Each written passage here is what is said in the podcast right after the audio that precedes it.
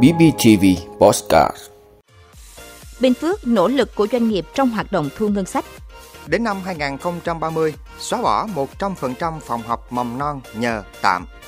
Người trẻ hút thuốc lá điện tử, thuốc lá nung nóng tăng báo động. Thưởng Tết 2023, phổ biến một tháng lương. Nhận định bóng đá Việt Nam gặp Malaysia, quyết chiến vì ngôi đầu. Bão tuyết ở Mỹ gây căng thẳng hệ thống điện. Đó là những thông tin sẽ có trong 5 phút trưa nay ngày 27 tháng 12 của BBTV. Mời quý vị cùng theo dõi. Thưa quý vị, hai năm qua, tình hình kinh tế xã hội gặp rất nhiều khó khăn. Đại dịch Covid-19 đã tác động đến tất cả các lĩnh vực đời sống xã hội. Trong bối cảnh đó, rất nhiều doanh nghiệp đã nỗ lực trụ vững và phát triển, đóng góp quan trọng vào sự phát triển chung của tỉnh Bình Phước. Trong bối cảnh nền kinh tế gặp nhiều khó khăn, ngành thuế Bình Phước đã triển khai thực hiện tốt và linh hoạt sự chỉ đạo của lãnh đạo tỉnh về các giải pháp tập trung hỗ trợ tháo gỡ khó khăn cho doanh nghiệp và cá nhân kinh doanh. Thông qua các chính sách như gia hạn nộp thuế, giảm thuế, giãn thuế, thực hiện cải cách thủ tục hành chính mà ngành thuế tỉnh triển khai đã tạo thuận lợi cho người nộp thuế. Nhờ đó, cộng đồng doanh nghiệp người nộp thuế đã đứng vững, ổn định và từng bước phát triển trong điều kiện khó khăn, thực hiện tốt nghĩa vụ nộp thuế đối với nhà nước. Nhờ đó, năm 2020, doanh thu nội địa do ngành thuế tỉnh Bình Phước quản lý thu đạt 9.733 tỷ đồng, năm 2021 là 12.370 tỷ đồng, đạt 192% dự toán Bộ Tài chính giao và đạt 105% dự toán điều chỉnh Hội đồng Nhân dân, Ủy ban Nhân dân tỉnh giao. Tính đến ngày 20 tháng 12 năm 2022, Cục Thuế Bình Phước thu được 14.001 tỷ đồng, đạt 115% dự toán Bộ Tài chính giao. Thưa quý vị, Phó Thủ tướng Vũ Đức Đam vừa ký quyết định phê duyệt chương trình hỗ trợ phát triển giáo dục mầm non vùng khó khăn giai đoạn 2022-2030. Chương trình đặt ra mục tiêu đối với trẻ em đến năm 2030 có ít nhất 25% trẻ em trong độ tuổi nhà trẻ và 95% trẻ em trong độ tuổi mẫu giáo vùng khó khăn được đến cơ sở giáo dục mầm non. Hàng năm, 100% trẻ em trong các cơ sở giáo dục mầm non vùng khó khăn được nuôi dưỡng, chăm sóc, giáo dục theo chương trình giáo dục mầm non phù hợp với điều kiện vùng miền, dân tộc và đặc điểm riêng của trẻ. Đối với giáo viên, đến năm 2030, bồi dưỡng 60% giáo viên biết sử dụng tiếng mẹ đẻ của trẻ, phấn đấu đảm bảo định mức giáo viên trên nhóm lớp theo quy định.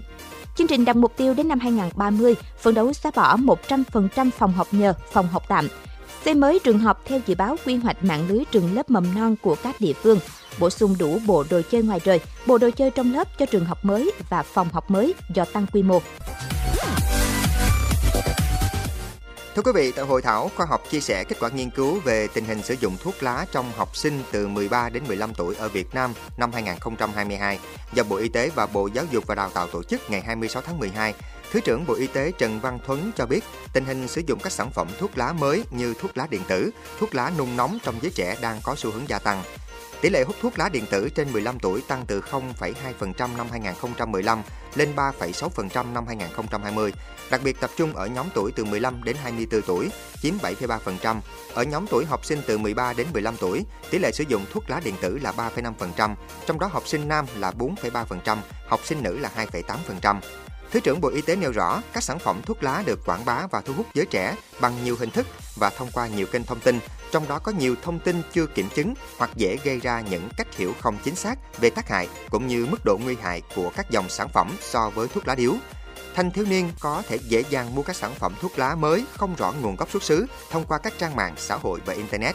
Ông Nguyễn Tuấn Lâm, đại diện Tổ chức Y tế Thế giới WHO tại Việt Nam, thông tin sản phẩm thuốc lá điện tử và thuốc lá nung nóng có chứa nicotine. Có khoảng 15.500 loại hương liệu được sử dụng, trong đó rất nhiều loại hương liệu độc hại ảnh hưởng đến sức khỏe, có thể gây cháy nổ và pha trộn các chất khác vào dung dịch, ma túy, cần sa. WHO khuyến cáo thuốc lá điện tử nguy hại hơn thuốc lá truyền thống, có thể gây tác động sớm đối với sức khỏe hoặc gây hại phổi kẻ. So với bệnh ung thư phổi, bệnh phổi kẽ tiến triển nhanh và tiên lượng xấu hơn. Ngoài ra, thuốc lá điện tử cũng không có công dụng cai nghiện thuốc lá điếu thông thường. Các chuyên gia nhấn mạnh, nếu không quyết liệt ngăn chặn, tỷ lệ sử dụng thuốc lá sẽ gia tăng trở lại. Việt Nam sẽ phải đối mặt với những hệ lụy nặng nề trong tương lai và các kết quả phòng chống tác hại của thuốc lá sẽ bị phá bỏ. Quý vị, dù gặp nhiều khó khăn nhưng các doanh nghiệp vẫn nỗ lực duy trì thưởng Tết để khích lệ người lao động, phổ biến ở mức một tháng lương. Thống kê sơ bộ của Tổng Liên đoàn Lao động Việt Nam, những ngành bị ảnh hưởng do tình hình thế giới như dệt may, da dày có mức thưởng Tết giảm từ 15 đến 20%. Còn ở phần lớn các lĩnh vực còn lại, mức thưởng Tết tương đương từ 1 đến 2 tháng lương. Như tại thành phố Hồ Chí Minh, mức thưởng bình quân của mỗi lao động là 12,88 triệu đồng, tăng hơn 45% so với năm ngoái. Còn tại Bình Dương là 6,1 triệu đồng, Hậu Giang là 11,9 triệu đồng. Mức thưởng có thể có sự chênh lệch, nhưng nhìn chung đây vẫn là nỗ lực đáng trân trọng của các doanh nghiệp trong bối cảnh hiện nay. Còn với người lao động, năm nay là một năm chia sẻ để gắn bó hơn với nhà máy, với doanh nghiệp. Thưa quý vị, đội tuyển Việt Nam tiếp tục hành trình tìm lại ngôi vương AFF Cup 2022 bằng màn đỏ sức với đội tuyển Malaysia trên sân nhà vào 19 giờ 30 phút tối nay ngày 27 tháng 12.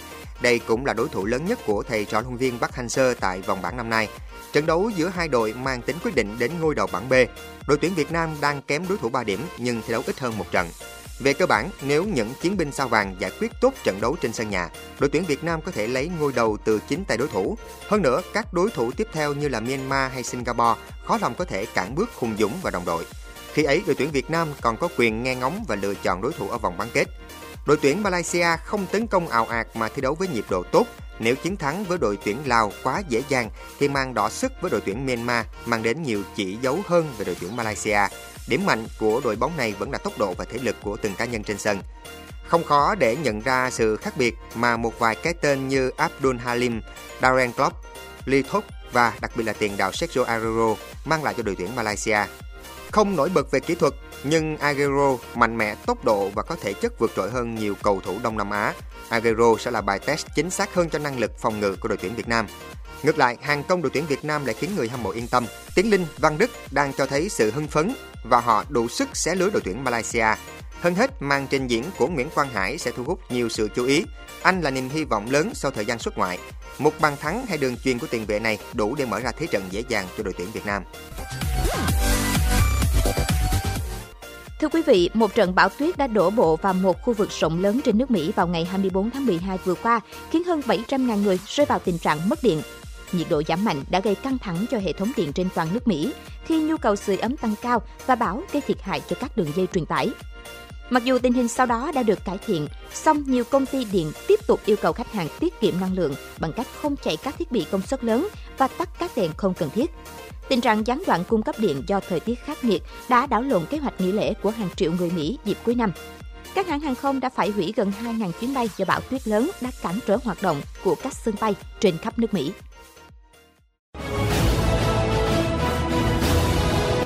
Quý vị đã luôn ủng hộ các chương trình của Đài Phát thanh truyền hình và báo Bình Phước. Nếu có nhu cầu đăng thông tin quảng cáo ra vặt, quý khách hàng vui lòng liên hệ phòng dịch vụ quảng cáo phát hành số điện thoại 02713 887065. BBTV, vì bạn, mỗi ngày.